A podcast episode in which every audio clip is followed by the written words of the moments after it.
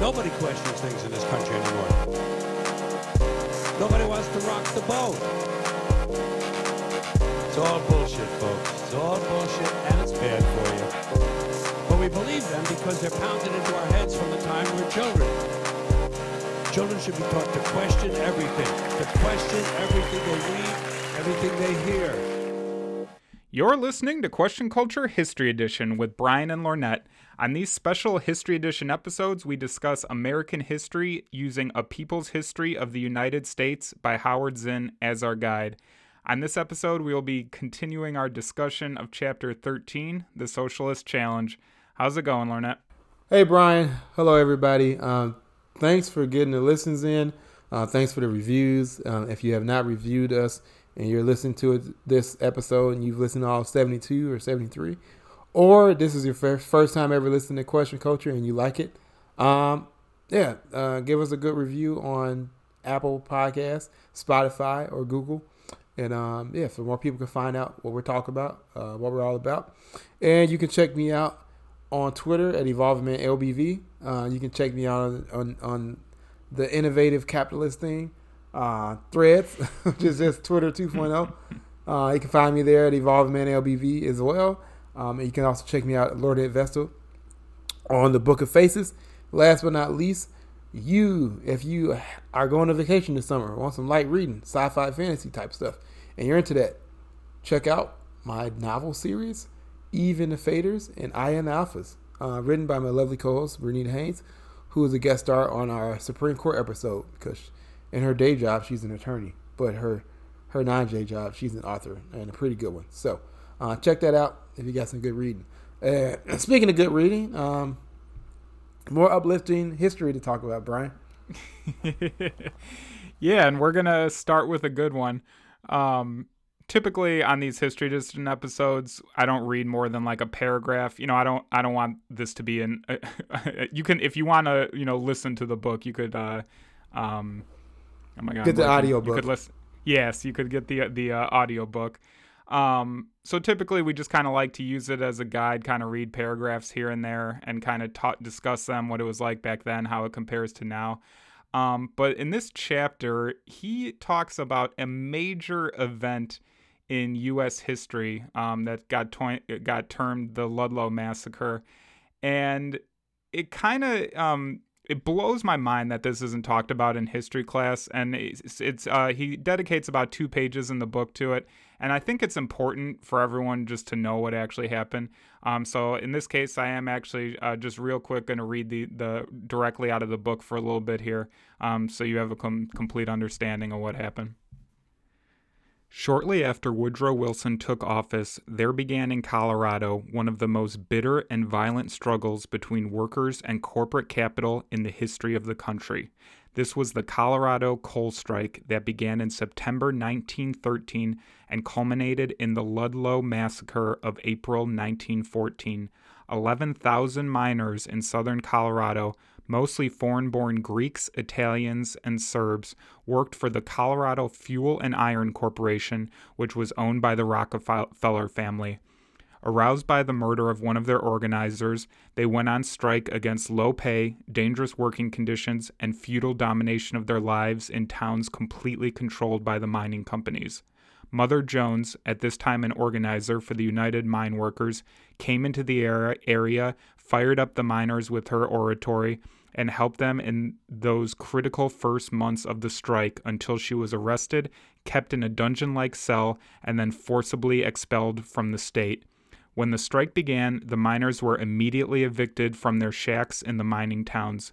Aided by the United Mine Workers Union, they set up tents in nearby hills and carried on the strike, the picketing, from these tent colonies. The gunmen hired by the Rockefeller interests, the Baldwin Phelps Detective Agency, using Gatling guns and rifles, raided the tent colonies.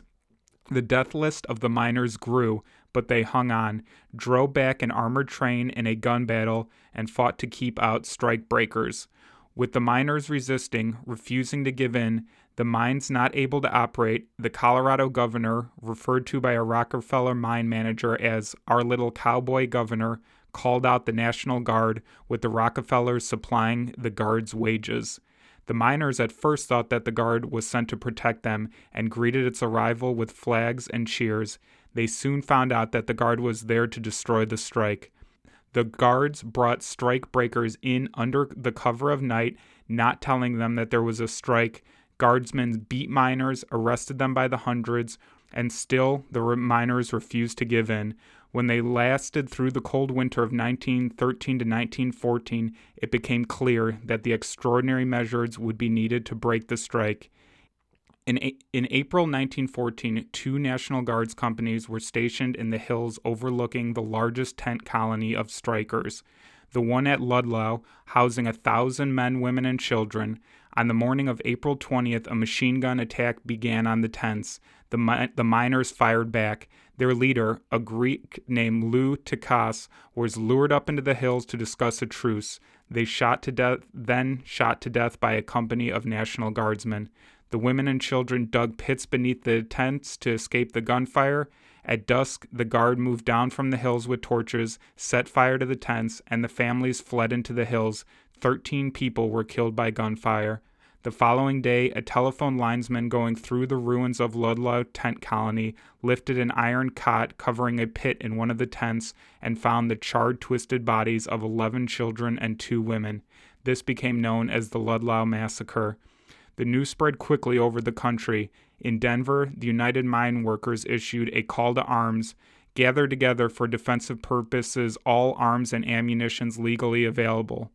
three hundred armed strikers marched from other tent colonies into the Ludlow area, cut telephone and telegraph wires, and prepared for battle. Railroad workers refused to take soldiers from Trinidad to Ludlow. At Colorado Springs, three hundred union miners walked off their jobs and headed for Trin- the Trinidad district, carrying revolvers, rifles, and shotguns. In Trinidad itself, miners attended a funeral service for the twenty-six dead at Ludlow. They walked from the funeral to nearby building where arms were being stacked for them. They picked up rifles and moved into the hills, destroying mines, killing mine guards, exploding mine shafts. The press reported that the hills in every direction seemed suddenly to be alive with men. In Denver, eighty-two soldiers in a company on a troop train headed for Tr- Trinidad refused to go. The press reported, the men declared they were not engaged in the shooting of women and children. They hissed the three hundred fifty men who did start and shouted impersonations at them. five thousand people demonstrated in the rain on the lawn in front of the state capitol at Denver, asking that the National Guard officers at Ludlow be tried for murder, denouncing the governor as an uh, accessory. The Denver Cigar Makers Union voted to send five hundred armed men to Ludlow and Trinidad. Women unite the women in the United Garment Workers Union in Denver announced four hundred of their members had volunteered as nurses to help the strikers. All over the country there were meetings and demonstrations. Pickets marched in front of the Rockefeller office and twenty-six Broadway in New York City. A minister protested in front of the church where Rockefeller sometimes gave sermons and was clubbed by the police. The, Uno- the New York Times carried an editorial on the events in Colorado, which were now attracting international attention. The Times' emphasis was not on the atrocity that had occurred, but on the mistake in tactics that had been made. And an editorial on the Ludlow Massacre began, "Somebody blundered." Two days later, with the miners armed and the hills of the mine district, the Times wrote, "With the deadliest weapons of civilization in the hands of savage-minded men, there can be no telling to what lengths the war in Colorado will go on unless it is quelled by force. The president should turn his attention from Mexico long enough to take stern measures in Colorado." The governor of Colorado asked for federal troops to restore or order, and Woodrow Wilson complied. This accomplished, this accompli- was accomplished, and the strike petered out. Congressional committees came in and took thousands of pages of testimony. The union was not one. The union had not won recognition. sixty-six men, women, and children had been killed. Not one militiaman or mine guard had been indicted in the crime. So, I'll admit the the first so this is the second time I've been reading through this book, and the first time the whole book was kind of a mindfuck. so I, I didn't really yeah. like key in on this one incident, but now rereading it and reading about what happened, I cannot fuck I mean I can believe it, but it is unbelievable that this isn't taught to every U S citizen, that basically thousands of Colorado citizens, like the government was at war with the people of the state of Colorado. And the and government was th- at war with the state of people of the state of Colorado on behalf of corporations. Yes. So that that's what, when I try to talk to, you try to have dialogue with so-called liberals on, on Twitter, and that's just a useless endeavor. But even in, in real life, because you meet these conservatives, meet these liberals, and the conservatives are like, government's the problem, big business needs to just be onto its own devices, and that's fucking bullshit. And the liberals are like, you know, the government's good, and it's the, you know, corporations that are evil. And I'm like, the government and corporations work hand in hand um, to, in fact, and, and exact the will of the corporations. And this is a prime example on um, this um, this um, Ludlow Massacre, where they sent in the fucking National Guard, and then the people. Well, the fucked up thing about it is the people first greeted them.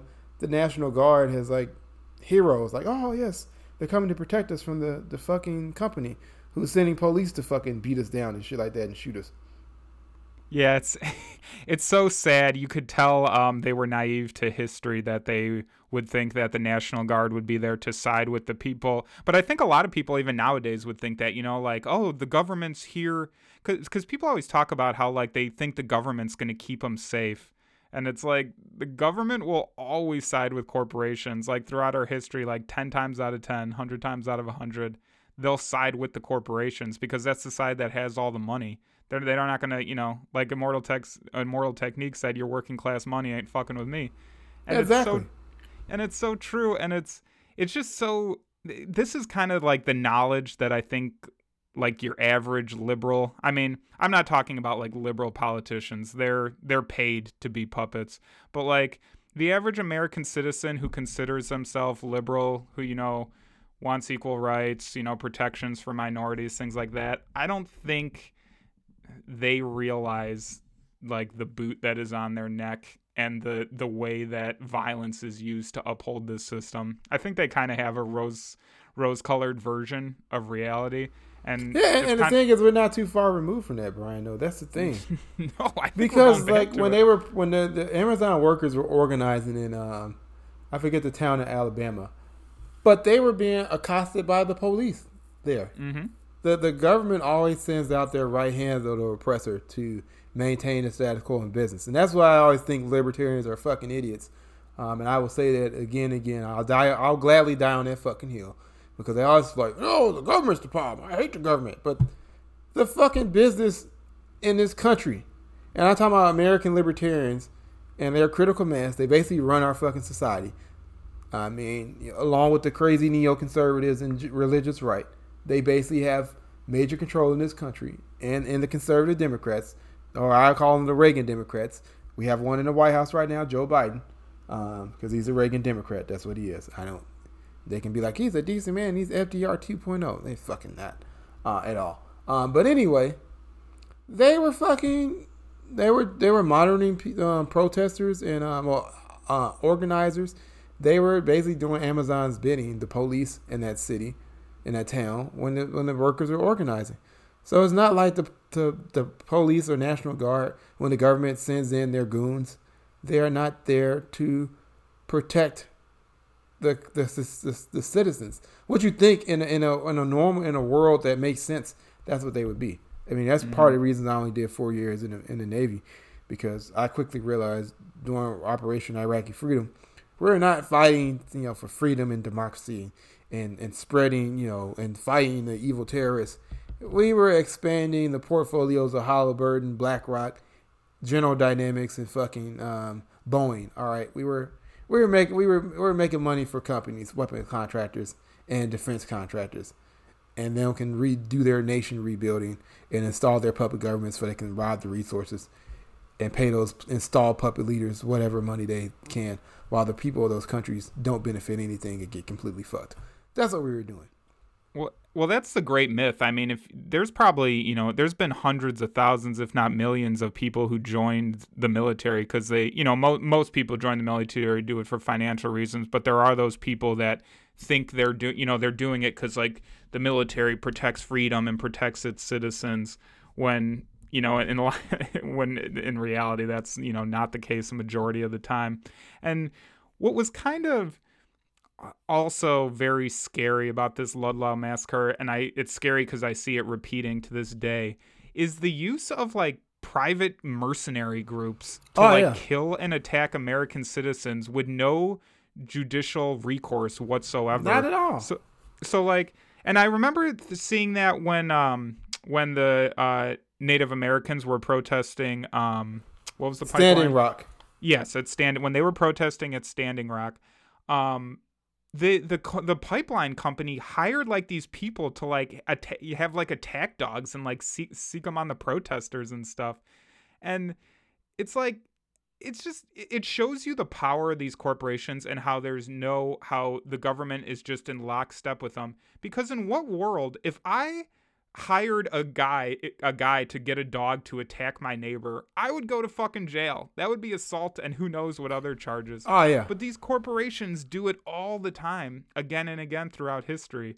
And it's and there's, you know, they never any punishment for it. So like the corporations use every form of violence at their disposal. First, they'll try the police and these private contractors. If that doesn't work, then they bring in the National Guard. And then, you know, eventually sometimes it even, you know, in this case, it comes to like where troops are brought in to to straight up kill these people. And it's it's very scary because I think it can start happening again because we're seeing even another wave of unionization now. Yeah. Um, and strikes and things. Oh, yeah. You got so, the U P S strike going on. You got the um, screenwriters and now the actors. Uh, they're striking. Um, it is, I think there are some more nurses strikes going on. You had the organizing of uh, Amazon, meat packing plants. So there's been the one good thing that has come out of the um, COVID nineteen pandemic, and there's been a lot of bad things. Uh, more rise in fascism. Um, no universal health care still. um, all, all these, at least, we said fuck essential workers. We were all talking about raising the minimum wage, and Jim Crow Dro has not even did the bare minimum. And I know that the liberals were like, well, Manchin and Sinema wouldn't allow them. And I'm just saying, Manchin and Sinema are, are, are Democrats. And then you liberals tell us that voting for Joe Biden, not not not Bernie, because the Democrat Party wouldn't work with Bernie. And Joe Biden can work with Republicans because Joe Biden technically is a Republican. But it's all a game. It's all lies. Behind the scenes, they're all friends, friends with each other and colleagues, and they go have drinks and shit after and do cocaine, lots of cocaine behind the scenes. but it, but it, but on T V, on M S N B C and Fox News, they're all enemies. Like we just can't agree with them. But every time it's time to you know raise the defense budget, they bipartisan support. So when there's bipartisan shit, it means working people are getting fucked. And one thing that struck me in this is. Not just the, the National Guard and these private mercenaries attacking these folks, but the media always being on the wrong side of history. The fucking New York Times. The New York Times, they, sometimes they do okay journalism, but they have always been on the wrong fucking side of history. And I Especially sh- with anything war-related or anything... Anytime the military is involved, like the New York Times reports the opposite of the truth. But even even here, the New York Times reported basically quashing this fucking workers' rebellion. Them trying to unionize for their fucking livelihood because they were fucking miners and they were getting black lung and probably fucking dying and shit in those mines. It was probably dangerous conditions. And they were getting completely fucked by this company. But the governor, governor of Colorado at the time was in the pocket of big business. Oh, big surprise. Because they're all in the yeah. po- pocket of big business. no. But it, the New York Times editorial review wrote, um, with the deadliest weapons of civilization in the hands of savage-minded men, there can be no telling what lengths the war in Colorado will go unless it is quelled by force. The president should turn his attention from Mexico long enough to take stern measures in Colorado. So the fucking New York Times is advocating that the government go fucking... violently quash a workers' rebellion. Rebellion. So the New York Times continues to show throughout its entire lengthy history that they have always been on this side of the powerful and the elite. And they are not a new. They are not a newspaper or news source for the working class and the proletariat and the people. It reminds me of that quote that when the business, when um, when the rich rob the the poor, it's called business, and when the poor fight fight back, it's called violence. Of course, and that's ex- that's exactly how this New York Times comes across. Like, these savage-minded men. Oh, these savage-minded men who don't don't want, you know, who want to make a, ba- a basic living enough to, to survive and to live with some dignity. Oh, my God, how savage-minded is that? I know, and not to mention at this time, it wasn't just men who were arming themselves and at that, you know, the camp. It was women and children, and the National Guard massacred women and fucking children, just like they did at Wounded Knee with Native Americans. They did it with their own citizens. So this is the thing about like racism in this country, and I think he, he gets into that a little earlier in this chapter. So um, we can probably can, can talk about those two, but this division of between races. So these are, you know, poor working class white folks who got massacred just like those indigenous people at Wounded Knee by the National Guard. Just like the, the indigenous people got screwed over by uh, Andrew Jackson back in the day, the Cherokee Nation, when they fought in the Spanish-American War and, and they fought on the side of the U S A, and he said they would leave their land alone. And then after that, once they won, once the United States won that war, we were like, ah, sorry, Cherokee Nation, we we lied to you. We're going to take your land now. It's for us, and we're going to fucking do the Trail of Tears, and you guys are going to, if we give you some shitty land to Oklahoma, and shut the fuck up. Um, which is like fucked up. Um, but just like they lied to the slaves during the uh, first American Revo- the American Revolution, said that, you know, if slaves fought, the, fought for the um, the American army. Well, I guess what they called the, um, the Union Jack. I don't know what they call it. I, I'm, I'm going brain dead on that particular aspect of history. But uh, the side against the British, if you sided with the Americans um, as a slave or as a black person, you would get your freedom. And they lied about that because they were like, oh, oh, sorry, we have this kind of constitution, but I know he said all men are created equal, but, you know, we're talking about rich, white, land-owning men. Um, so earlier in the... So to go about, like, you see how these folks in Colorado were done. And then we talk... And he talks about the um, beginning, the middle of this chapter, about this rise of socialism, which is pretty, pretty uh, astonishing. But how... Uh, and I see this as an issue even today with the, but the Bernie Sanders movement and, and people looking to be leftists. There's a disconnect because there are folks who are like, well, in social, if we just establish a socialist um, society, everything will be better without looking at the material conditions and the history. Um, you have to deal with sexism. You have to deal with racism. All these isms that we have created as people. Um, at the end of the day, I believe these isms are stupid. Um, but what I believe is n- neither here nor there. The reality on the ground is that there is separations between people um, because of their gender, because of their class, because of their race. Um, but the thing is, we all would have a much more united front if we put aside those differences and address all those differences so we all can be treated equally, because then we'd be a united front and these fuckers couldn't be able to divide and conquer. Exactly. That we've that's happened. He's pointed that out several times in the book, where there's been unions that didn't let in black people or didn't, didn't let in women, and those unions were destined to fail. But the ones that allowed everyone in were much more successful. And obviously that's the case, because if it's a numbers game, you know, we're out, not outnumbered, we're out organized, so you need the numbers. So if you're, if you're, you know, turning people away, then you're destined to lose. Um, so hopefully we'll uh, keep that idea going for the future, that hopefully people will learn that lesson. Um, because we're going to need it now in the next co- coming decades. But it was interesting to me. I liked, because, you know, this is the early nineteen hundreds. So we have this socialist wave, and we also have this new wave of fe- feminism and this fight for um for voting rights for women. And it was fun to kind of see the internal discussions um amongst women about this topic. Like, should we...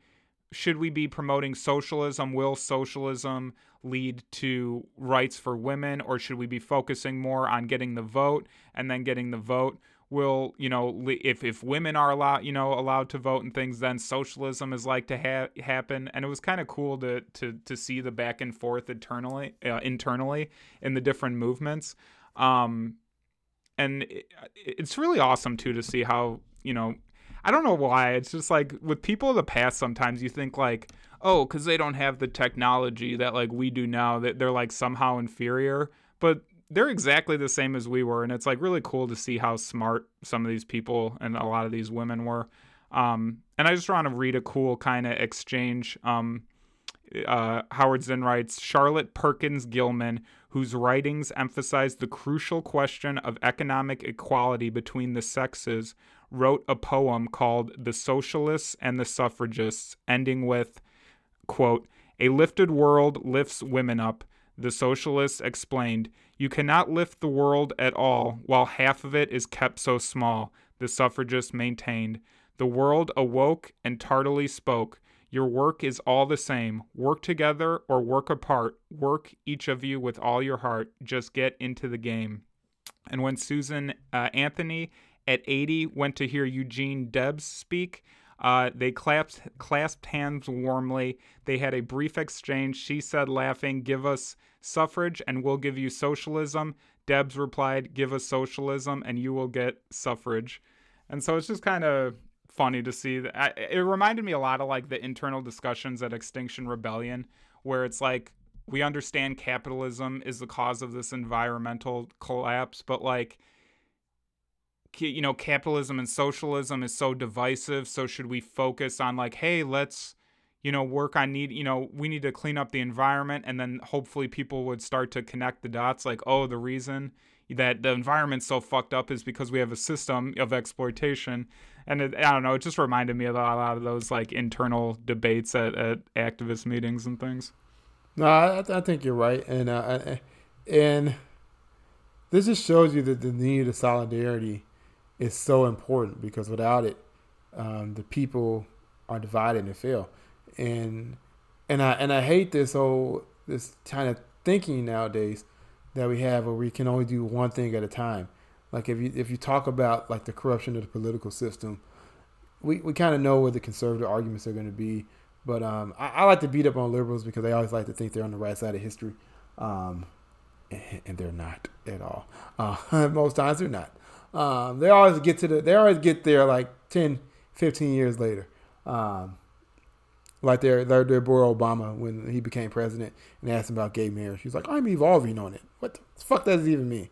I'm evolving yeah. on it. Just say either like you, you, like you agree that fucking at the L G B T community, if folks in the L G B T community want to fucking get married, just like the straights, they can go ahead and they can, you know, fucking have arguments about what they're going to eat at every night, and raise kids and deal with like mortgages and bills and, and, and all the shit that comes with marriage, good and bad and everything in between.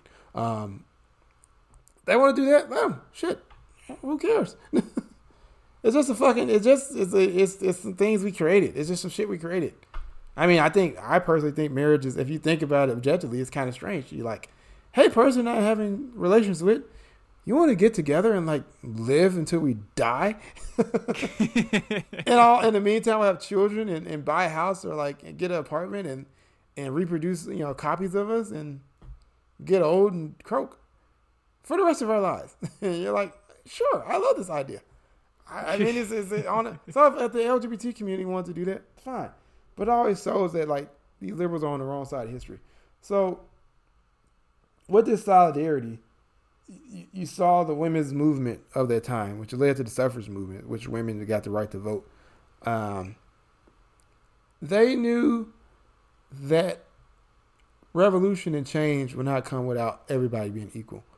And it was a double burden for, for black women. And I think um, he has a uh, quote in his um, chapter, because not only did the um, women have to, black women had to deal with the fact of like racism, but they also had to deal with the fact of like um, of sexism and racism. So it was like a double, a double whammy for um, black women. And he says um, black women face double off- off- oppression. And um, she and the quote goes: "We poor colored women earners in the South are fighting a terrible battle. On one hand, we are assailed by black men who should be our natural protectors, and whether at the whether in the cook kitchen." or at the washtub, over the sewing machine, behind the baby carriage, or the ironing board, we are but little more than pack horses, beasts of burden, slaves. And then he went on to talk about this kind of period uh, from the nineteen hundreds to the nineteen twenties, which um, I've heard this before, but called the Nadar uh, of um, black history, because it was between nineteen ten, um, it was like ten million black folks in the United States, nine million of them within in the South. And it was a massive amount of lynchings and race riots at this time. And we had multiple presidential administrations that watched black folks suffering and absolutely did nothing politically while these things were happening. And and also it was a lack of solidarity, unfortunately. He talks about the Negro, there were Negroes in the Socialist Party, but the Socialist Party did not go much out of their way to act on the race question. I don't think, because I, I was thinking about the, because that part stuck out to me too, like how horrific this time period was for, for black citizens. And it, it got me thinking about how powerful knowledge is, because you start to see, and I'll get into it a little bit, like U V, uh, Eugene V. Debs, um, or not Debs, um, uh, W E B. Du Bois. Um, Du Bois, Du Bois. How do you say his name? It's Du Bois. But... you can say Du Bois or Du Bois. Yeah. Du Bois if you're French, Du Bois if you're... But if so you're he Anglo. Was maybe what, like the second black, inter- the famous black intellectual behind like Frederick Douglass. And it just got me thinking about how like, th- like the early nineteen hundreds was so soon, you know, and like slaves weren't allowed to read and things. And so this was so soon after that. I don't think they... You you mentioned the lack of organizing, and I think that comes from knowledge. And I think as slavery ended and, and black citizens began to be able to read and organize real effectively, I think that really started to really form, like after World War Two or during World War Two into the fifties and sixties, that led to the civil rights, where like during this period, you still had the, it was so close to slavery.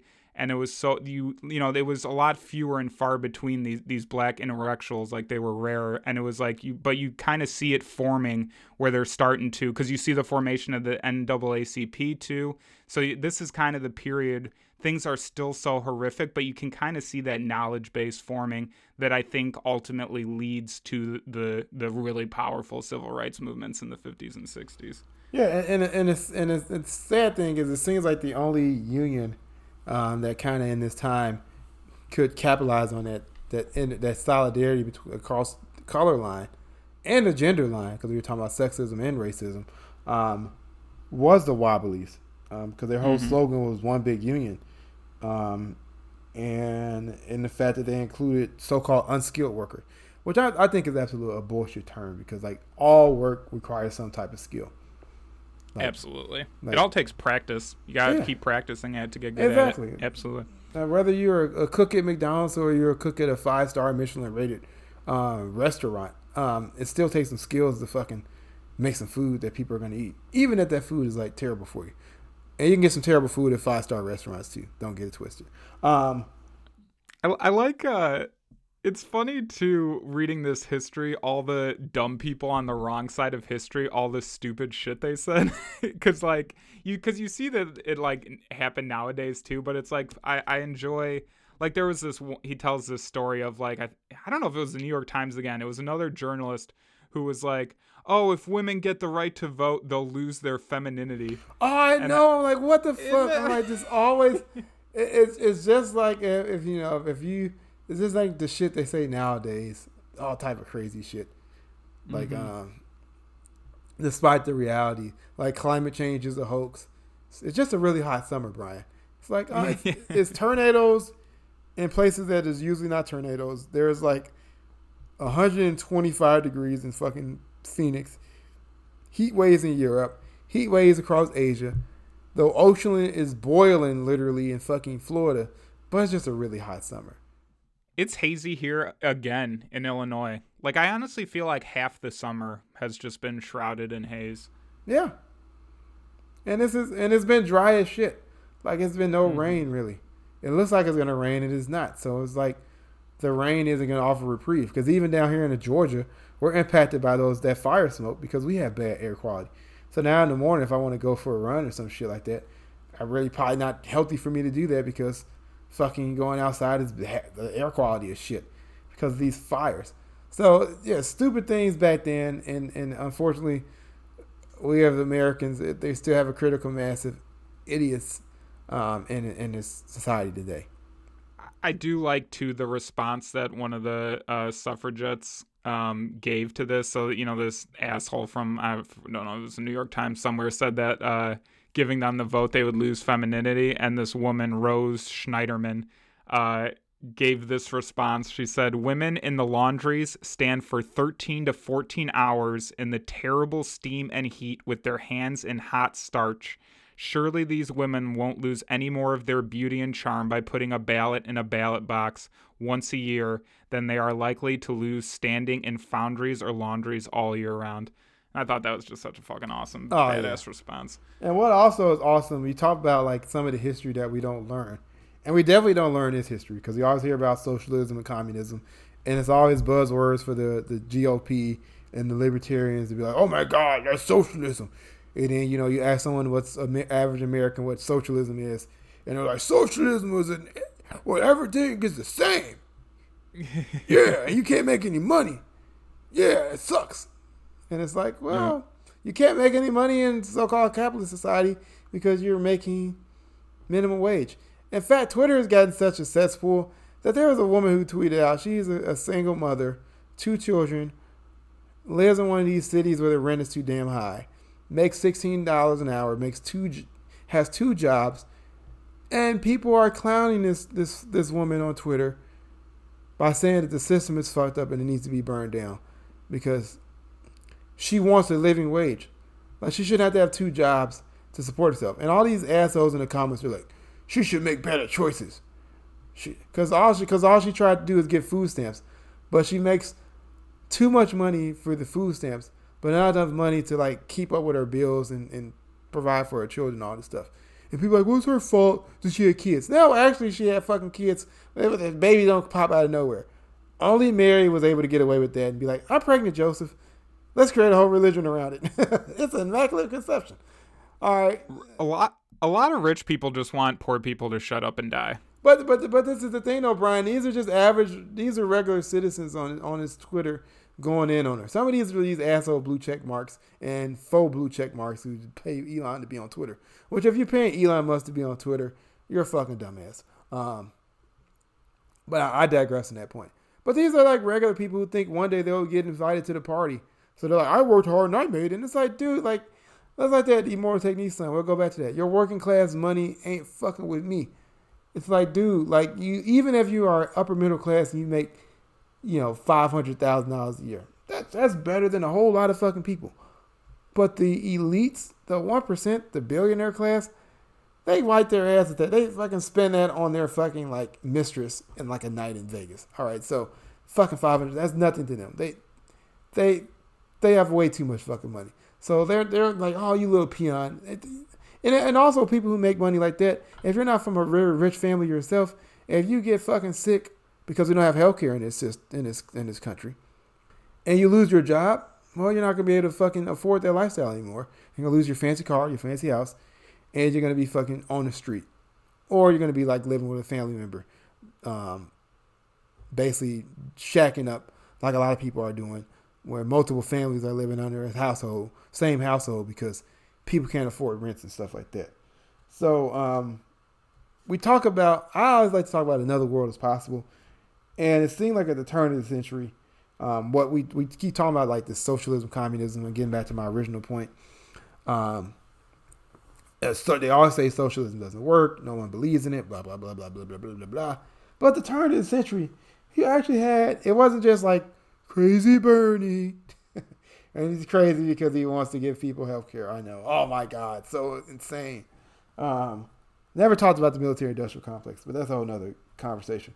But to talk Too about many the, weapons contractors in v- Vermont. Exactly. But he talked about the, the at the turn of the century um, when Eugene Debs was so became a socialist in, socialist in jail during the Pullman strikes. And he now was a spokesman for the party that made him a presidential candidate five times. The party at one time had one hundred thousand members and had twelve hundred office holders and three hundred forty municipalities. It had a news newspaper with a half a million subscribers, and there were many other socialist newspapers around the country. Altogether, perhaps a million people And this is in the nineteen hundreds, so the, the U S population was a lot smaller then. But so this is a lot of fucking people. Read socialist press.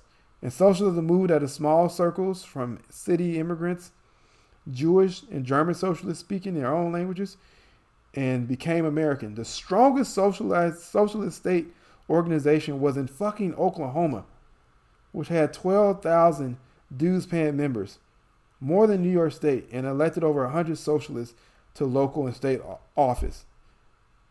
So there were fifty-five socialist newspapers in Oklahoma, Texas, Louisiana, Arkansas, and summer encampments that drew t- thousands of people. So the most inspiring thing about this, because this is the discourse uh, since the rise of Bernie Sanders, and you can say if you heard this before, Brian, they they the the the, the people who would be considered like us, leftists, and there's a lot of faux leftists out there, don't get it twisted, um, who are just disenchanted Democrats. Um, they always talk about like these ad- ad- these ideas and ideologies are too radical for like the South and the Southwest and like the so-called uber red red states. And it's just like liberals turn their nose at the red states. But just, you know, they, they don't know any better down there. And oh my God. And as someone who lives in a fucking red state, it's fucking people here too. It's just like it's fucking people in New York or Illinois. There's people in Georgia who agree with this shit. Bernie Sanders at the time of his campaign, which pissed me off how he can sell out so hard to Biden. He could have just retired and just run out of G. If he didn't want to run Green Party, just fucking retire. Don't be sucking up to the Democrats, and they still hate you, and they still talk shit about him. Um, and he's just like bending over backwards. It's pretty pathetic. But anyway, he had the most small donors, and this is the New York Times reporting. And they, and this is one time they had to report the fucking truth, and they had to do a whole separate page and a half for all to to track all his donors, and it wasn't just from one part of the country. Small donors. He is a political candidate. He had the most small donors of any political candidate that ran for president on the Democratic side in two thousand twenty and two thousand nineteen. And these are people from all across the country. Well, well, I think it shows how badly our government has been seized by corporate power, because Howard Zinn was talking back at the, you know, the turn of the twentieth century, socialism was incredibly popular in the media, and it showed in elections in the in the U S. There were, like you mentioned, there were a lot of socialists elected to offices at different levels throughout the government. You see that same popularity with socialism and workers' rights among the media. Like, I know Hassan Piker, who's like a leftist Twitch streamer, has like millions of followers and stuff.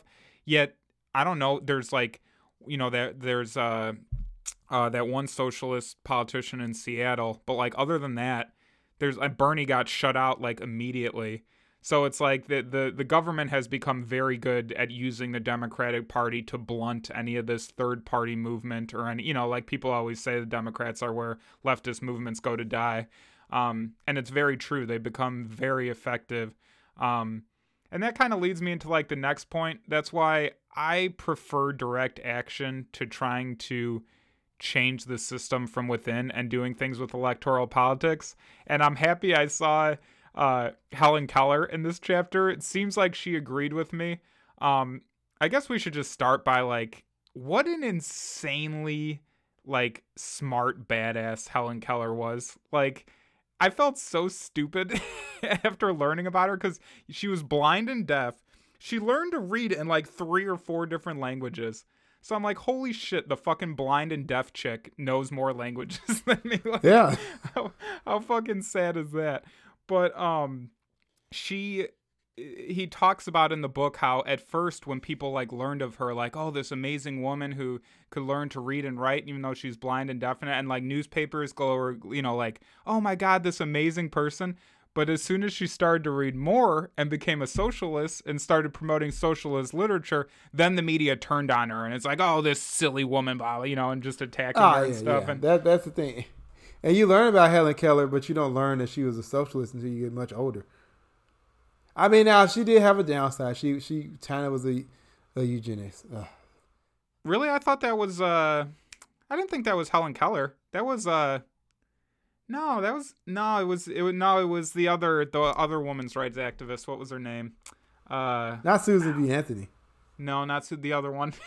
There's a couple other ones, and not. It was one of the. Not Mother Jones. No, not Mother Jones. She was more of a femi- feminist suffragette who was the... I think I know who you're talking about.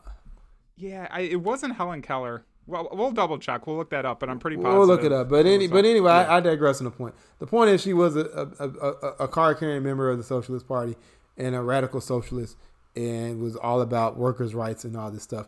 And, and, and yeah, was blind and deaf. And it, the thing is, just because, you know, she couldn't see or hear doesn't mean that she was like an idiot or anything like that. And that's the thing. Right. So we, mm-hmm. we, we, they're allies. And we, and we talked about this on a Schizophrenic Reads podcast about like um, how society is nowadays. And and it's always been that way, is if you're not like a so-called productive member of society, like meaning productive member of society means you go work for some company or organization and make them a whole bunch of money and power.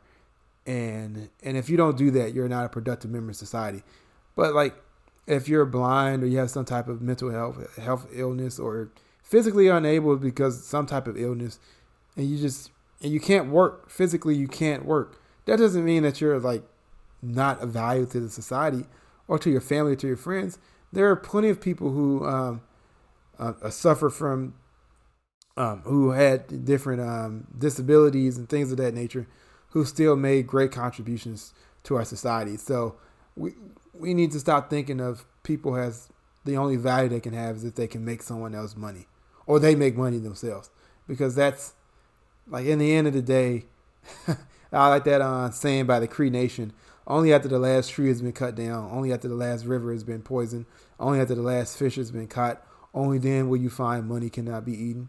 Yep. Um, I did. I forgot to mention, though. So I wanted to, uh, so Helen Keller was talking, she was kind of in this debate amongst the socialists and suffragists about, like, should we all, our efforts, should we be focusing on socialism, fighting capitalism, or should we be work on getting the right to vote? And I think Helen Keller seemed more of like a socialist, um, because she, th- this is directly from a, re- a letter she wrote to a friend in England in nineteen eleven. Um, Helen Keller writes, "Our democracy is but a name. We vote, question mark. What does that mean? It means that we choose between two bodies of real, though not avowed, autocrats. We choose between Tweedledum and Tweedledee. You ask for votes for women. What good can votes do when ten elevenths of the land of Great Britain belongs to two hundred thousand and only one eleventh to the rest of forty million? Have your men, with their millions of votes, freed themselves from this injustice?" And I thought that was so spot on. Oh, badass. Yeah, exactly. And I, I, I think about that all the time with, like, electoral politics. Like, we don't live in a system. This isn't a real democracy. So, like, to, like, focus on these votes, I just think I think you're just wasting your time, really. Um, and it kind of reminds me of the Martin Luther King quotes where he wondered if he's assimilating his people into a burning building. And I, I kind of think it's the same thing, you know, where it's like, I, I don't know, there's there's a lot of gains that happen that seem so, like, you know, a lot of the civil rights movement, it lifted a few lucky black citizens into extreme wealth. You know, your Obamas, your LeBrons, Oprahs, things like that. But ma- majority of people are still, like, left in poverty. And I kind of feel like that happened a little bit, too, when women got the right to vote, where, like, there was a, a few women who were allowed to ascend into, you know, the, the upper classes. But for the most part, you know, women still face the same. So I, I kind of think a change in an economic system is more than focusing on, like, representation within a system that doesn't give a fuck about anyone. Exactly. Unless they, like, have if money. Pete Buttigieg yeah. ever becomes president, God help us all, you know, it's like, oh my God, we have an L G B T Q president. So rights, equality has been achieved, and it's like that. That's the problem. That's that's my that's my strong critique of liberals, is like their their their principles is basically like, they want uh, representation, um, not actual, like, change where everybody has an opportunity to succeed. If it's just like, oh, we have a few women and a few black people and a few L G B T Q people in these, you know, high-ranking positions that used to just only be reserved for cis, straight, rich white men, then, you know, equality has been achieved. But if the masses of people who are part of those backgrounds are struggling, including, you know, cis white men, then it doesn't mean shit. Because it's just like only a few people are benefiting. And now you just add a little more flavor to the people that benefit the most. But that's about it. And you can't be like, oh, that's equality. Um, democracy is a word if the people are starving. So I love the fact that Helen Keller basically called out the Republicans and Democrats, even back then, Tweedledee and Tweedledum, because that's how I fucking feel about them. Because, like, you know, all these people in twenty twenty be like, oh, Biden, Biden, Biden, Biden, Biden, Biden. And it's like, have anybody, like, his his record is pretty open. Like, we know the piece of shit that he's been. And now that his boy Obama comes along, it's like, we gotta go vote for Joe Biden. We gotta stop Trump. And it's like, Trump is a piece of fucking shit. But that doesn't take the fact that Biden's a piece of shit. So you're going to the ballot and you got a piece of shit and a piece of shit with a cherry on top. At the end of the day, it's still a piece of shit. And if you're not a fly, you don't like shit. Well, dogs do eat poop too. So if you're not a fly or a puppy, yes, you're a cute little puppy, little Fido, they eat poop and they lick you in the face. Just for you know that. Um, another kind of thing that I just like shook my head when I was reading it was like, oh God, liberals even back in the day. So I didn't I didn't know this. All right, I had forgotten this, but um, when the uh the N A the N double A C P formed, N double A C P. Um, in, N double A C P in nineteen man, I can't. It's concussions. Fuck on me. I can't. I have no recall. My recall memory is horrible. But um, when they formed in nineteen ten, W E B Du Bois was the only black member. Everyone oh, else yeah. was fucking white. And it's just like, oh my God. Like even back then, it's like, oh, we need to help color, you know, uh, black people. We as white people should be the ones to do that. We you represent know? you. Just You're like, just, you guys aren't there yeah, yet. Yeah. You guys, we was, just, that's why you end up splitting from the N double A C P. And that's why I kind of, you know, they've done a, a, some good things in history, but they've been just reforms. And that's, and I, it's a quote in this article, meaning this chapter, where one of the persons is like, you know, we we need to, you know, he's talking about the leftists and like the socialist radicals, anarchists, um, communists. He's like, we need to keep pushing for the most to prove to the world that the, the, the reformers are full of shit. So, you know, you don't just settle for like, oh, just because that's that's been that was the thing I heard throughout the twenty twenty election. And I'm bringing it to modern times, so some of our um, listeners can relate, because a lot of this stuff is very parallel, you know, because during this time and at the turn of the um, the, ni- the nineteenth century to the twentieth century, early twentieth century, the nineteen hundreds, um, as the Zoomers would say, the nineteen hundreds. Oh, Lornette, Brian, you were born in the nineteen hundreds. You're old. Yes, we are. But anyway, um, there were reforms being made in the government. Um, they were trying to basically, you had a, the beef with the capitalist class because you had the few that were like, let's give them a few crumbs so they can't, you know, tear this whole thing down. And even and even that, even a few crumbs for some of these assholes is still too much. Because you remember the Supreme Court ruled that workmen's compensation was an affront to the corporations. The fucking yeah. So this is the thing about the soul, and people are like, the Supreme Court, the Supreme Court is pure. They've always been on the wrong side of history. They had like a they had like a, a few year stretch, like in the ninth, late fifties to like the sixties, where they had some decisions that were like, it was only like a few of those decisions, like, oh, Brown versus Board of Education, that's not bad. That's a good. That's the right side of history. But for the most part, throughout their history, they have been on the wrong side of history. And to be totally honest, the only Supreme Court justice, and I know this is really going to be controversy, that I fucking kind of respect, or do respect, is their good marshal. Not their little, like their little hero, Ruth Bader Ginsburg, because she was a racist asshole too, because she called Colin Kaepernick mm-hmm. an idiot.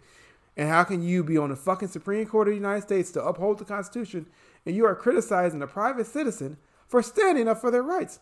When they had every fucking every right to. When every she also fucking, wrote like some horrible shit about like Native Americans and stuff too. Oh yeah, and she sided with corporations too. So she, well, some see, type of hero she is. She, that's like, but that's bullshit. Like a faux thing. It's like, oh, there's a woman on the Supreme Court, so just that is to be celebrated. Never, never mind what this woman actually thinks about the world and stands for. Just that she's a woman. That, you know, that's great. As long as there's women is C E O of the military-industrial complex, then it's great. You know. Yes, because like I say, they can break that glass ceiling and the shards can fall down on the black and brown masses of the third world countries that we invade to take their resources or force them to work in mines to get cobalt for us. Shout out to um, Tesla and, and Verizon with their cobalt mines in the Congo.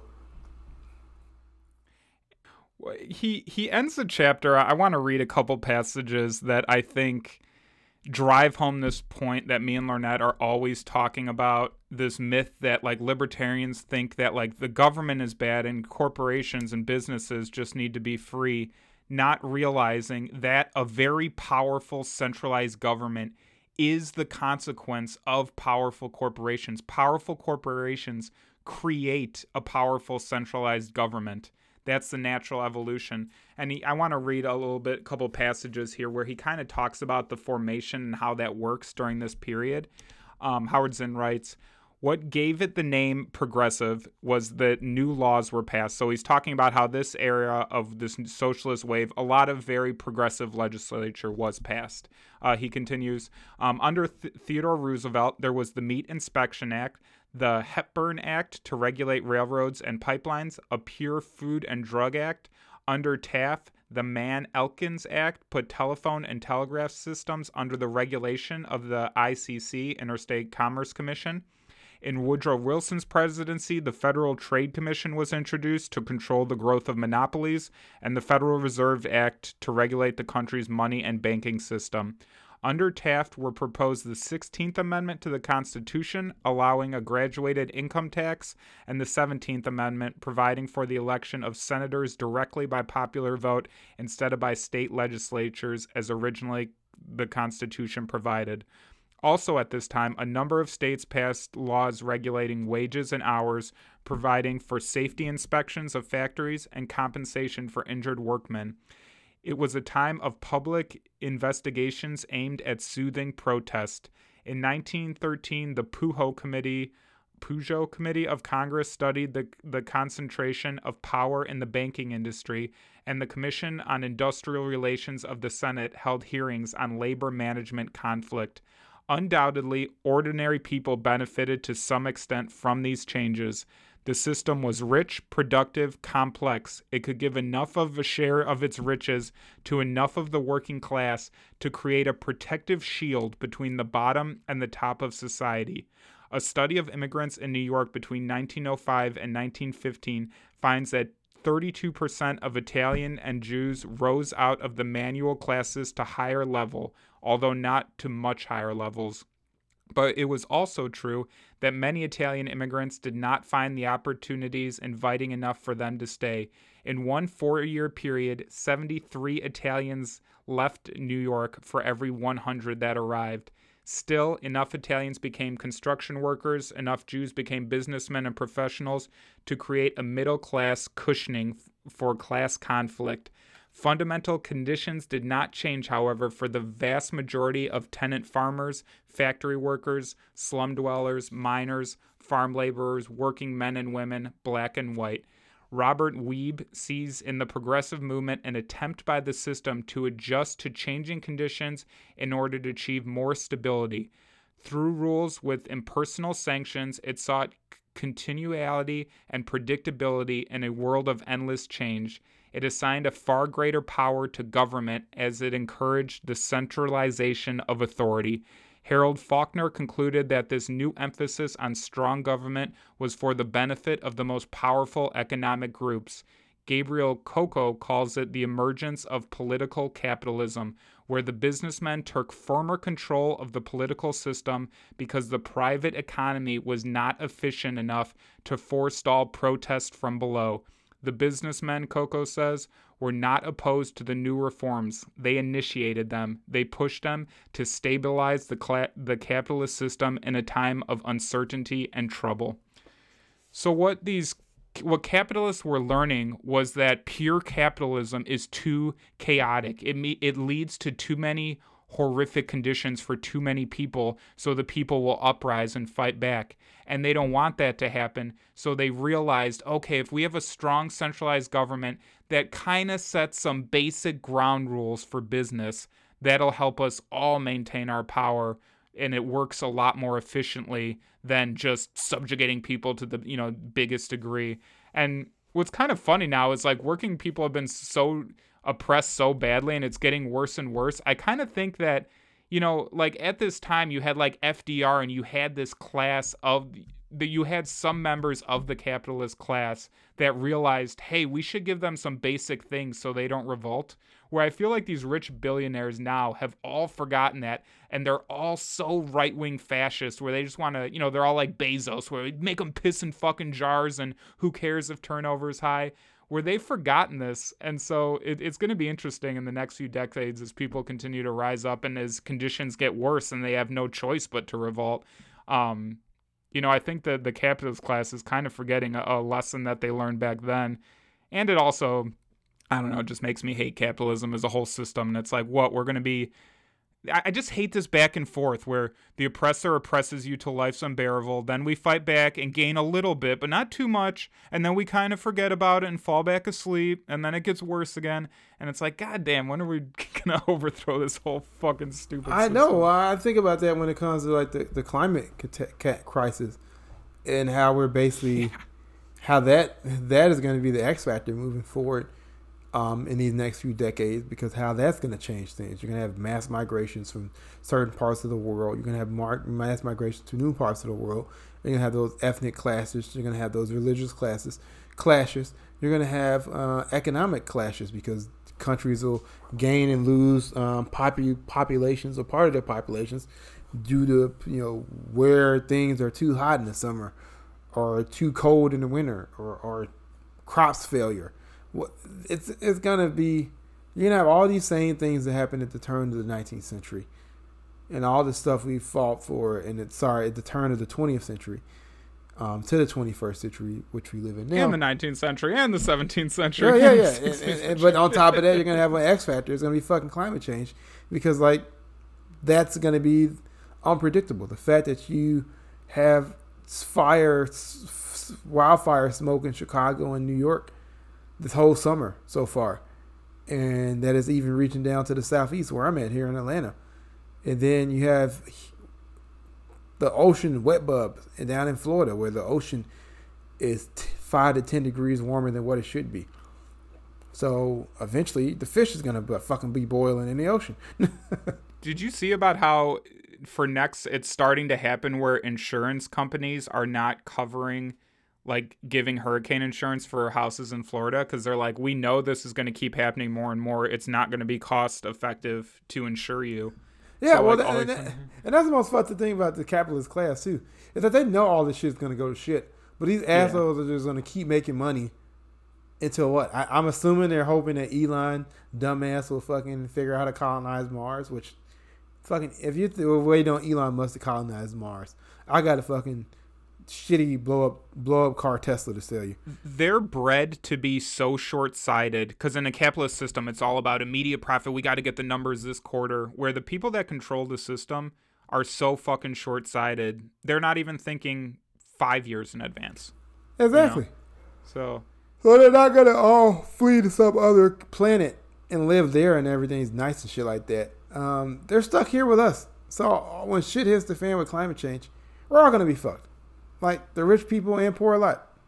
And it's all happening so much faster than scientists predicted, too. And I don't think, and it's and it's a, a snowball effect, so it's going to, you know, it, it compounds. It's just going to keep getting worse and worse. And and climate change is, like, terrifying because it's like a cut by a thousand, thousand. Yeah. It's death by a thousand cuts. It's not just, like, an asteroid hitting the planet and just wiping us out in one fell swoop, or, like, nuclear war, or, like, a super volcano. It's like multiple fucking different things happening all at once. And it's interesting because, like, okay, the bugs are dying and we need the fucking bees um, to, you know, to grow food. And then the soil, we've been doing poor um, Farnal- farming practices. Yeah. yeah, so we're destroying the soil, so then we won't have any food also. And also clean, reusable, fresh water is running out as well. So, like, It, you know, like, all right, yeah, a hazy day in New York and Chicago, or a hazy summer, like, we can deal with it. Like, that's not, but when you, there's no way to deal with no water and no food, you know? Like, there's no mental state. You can't put on a pot, you know, have a positive, you know, meditate and be positive about not having food and water and air to breathe, you know? Exactly. So, I mean, and the sad thing is, like, we're going to uphold this, this system until all this shit hits the fan, because it's already hitting the fan. And we're just like, I just think of that damn meme with the dog in the house on fire. This is yep. fine. And I and I and I know that I like if someone changed that meme where it's like, this is not fine, and have the dog like fucking there with a water hose putting out the fucking fire. And that's what the fuck we need to do. Um, we need to and, and and what I do appreciate about this socialist ch- challenge chapter is that it did show you that there is a, an alternative way of running things. And yet this, you know, socialism, communism, they were demonized back then, and they've been demonized even more since then because the powers that be know that this this ideology can upend their, you know, gravy train. And in capitalism's, the genius of this system is that it is adaptable, and it's convinced enough people that one day, just one day, with one lucky break, they'll be invited to the party. And like George Carlin said, and I love that quote, "It's a big club, and you ain't in it." Because that's the truth. But that's what capitalism has fooled people. That so many people think one day they'll be rich. One day I'll be rich. I'll be in. I'll get to go to the Met Gala with A O C and and, and, and Rihanna and hang out with the famous people. And no, you fucking peasant, you're not. Like, where, where you on? What's funny too is I think about, you know, we've said socialism a lot on this episode specifically, but this podcast in general, and I just feel it's funny to me that there will be. S- You know, there would be some in society where they would listen to this podcast or this episode and, oh my God, socialist, socialist, demon, demon, demon. Where I know you and I, we don't get, you can call it socialism, you can call it, like, we don't give a fuck what you call it. What we're talking about is, sur- one, surviving, like surviving, you know, having an environment where humans can flourish and survive. And then on top of that, being able to live in peace with dignity. That's all we want. So it's like, you can call it whatever you want. All I know is this economic, I don't like to call myself anti-capitalist just because I don't like to base my whole ideology around being against some against something. I want to be for something. But just what I'm for is workers' rights, human rights, minority rights, you know, even fucking, I hate all the terms like minorities is like such a stupid fucking term. Yeah. I saw a stand-up comedian. He was an Indian stand-up comedian. And he went to India, and he was like, "Oh my God, look at all these minorities. There's a billion of them."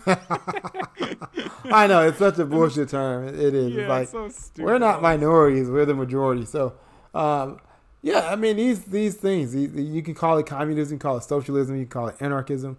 You can call it whatever. I mean, I don't like to need labels per se, but the fact of the matter, I'm with you, Brian. Human rights.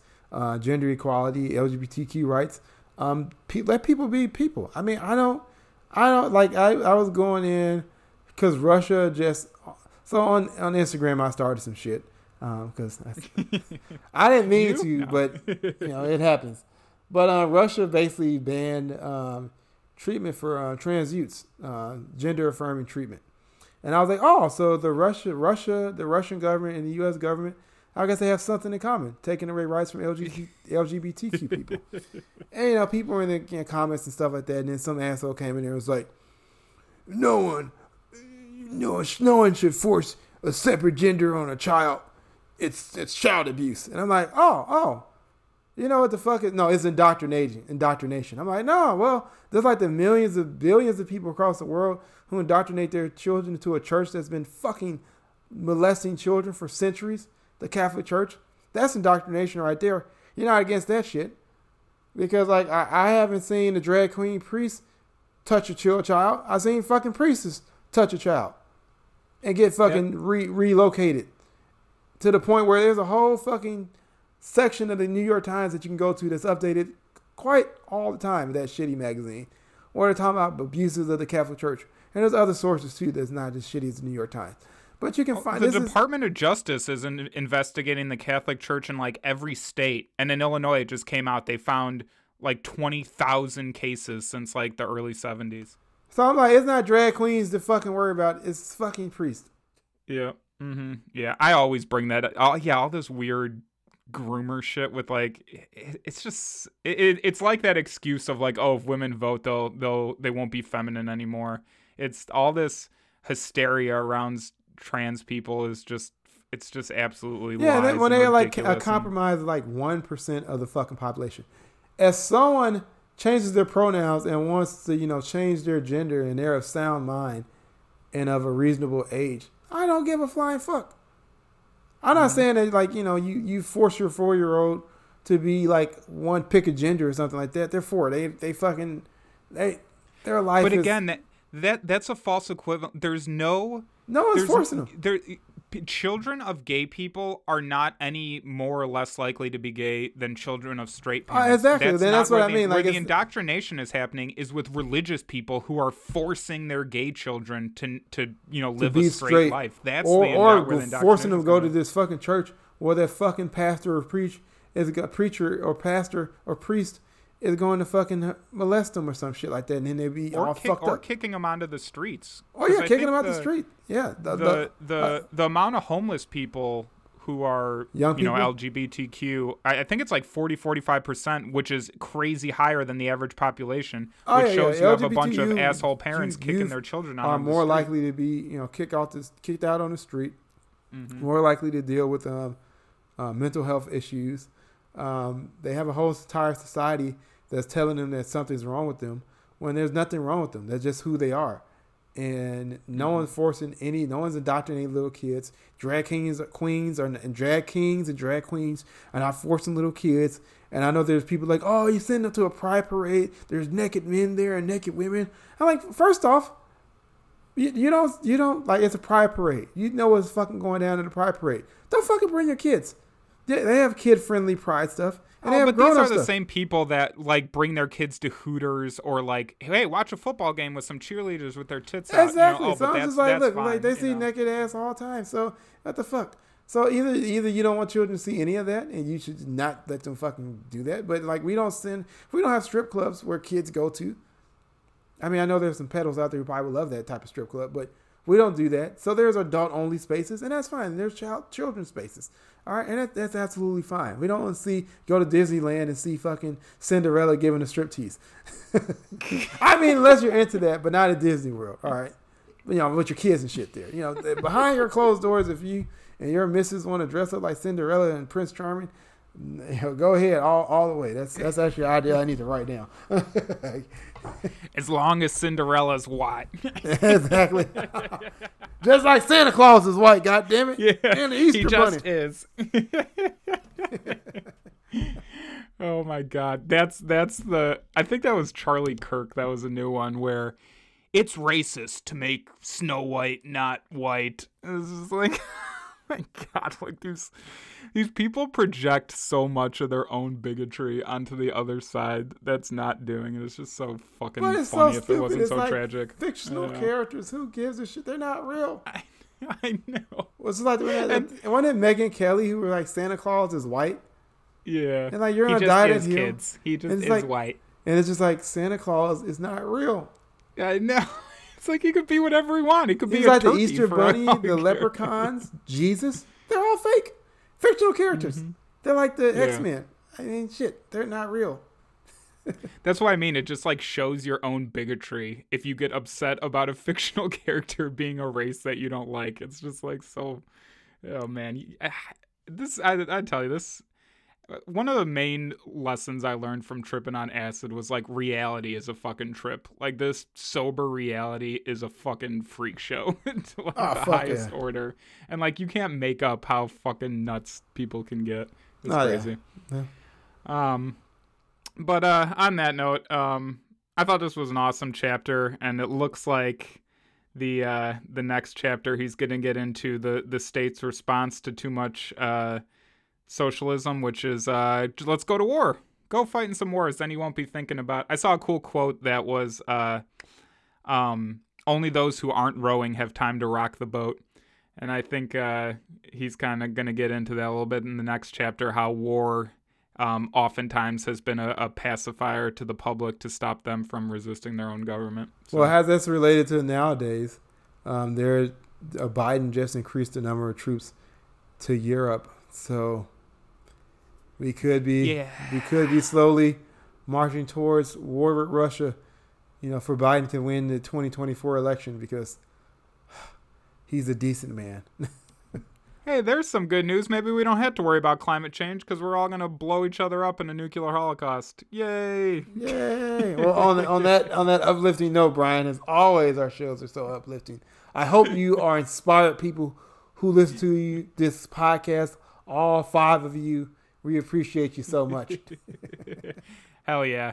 Uh, yeah, don't don't get apathetic. Uh, fight back uh, is a lesson I had to keep repeating to myself all the time. Um, but uh, no, genuinely, uh, thank you everyone for listening. You're awesome. I love hearing from you. Um, just about episodes in the podcast and things. Um, if you can, you know, we don't really do any promotions. We don't got no commercials or nothing like that. So whatever review, likes, uh, listens will will help us a lot. Um, don't forget to follow us on Q uh, at Q Culture, Q U E Culture. Um, there, when we have our regular episodes, we, we share all the links and doc and books and things uh, for each episode. Um, also, don't forget to check out uh, Lornette's blog, The Evolving Man Project. Um, and yeah, keep on fighting. Uh, thanks for listening. Remember to question everything. Everything.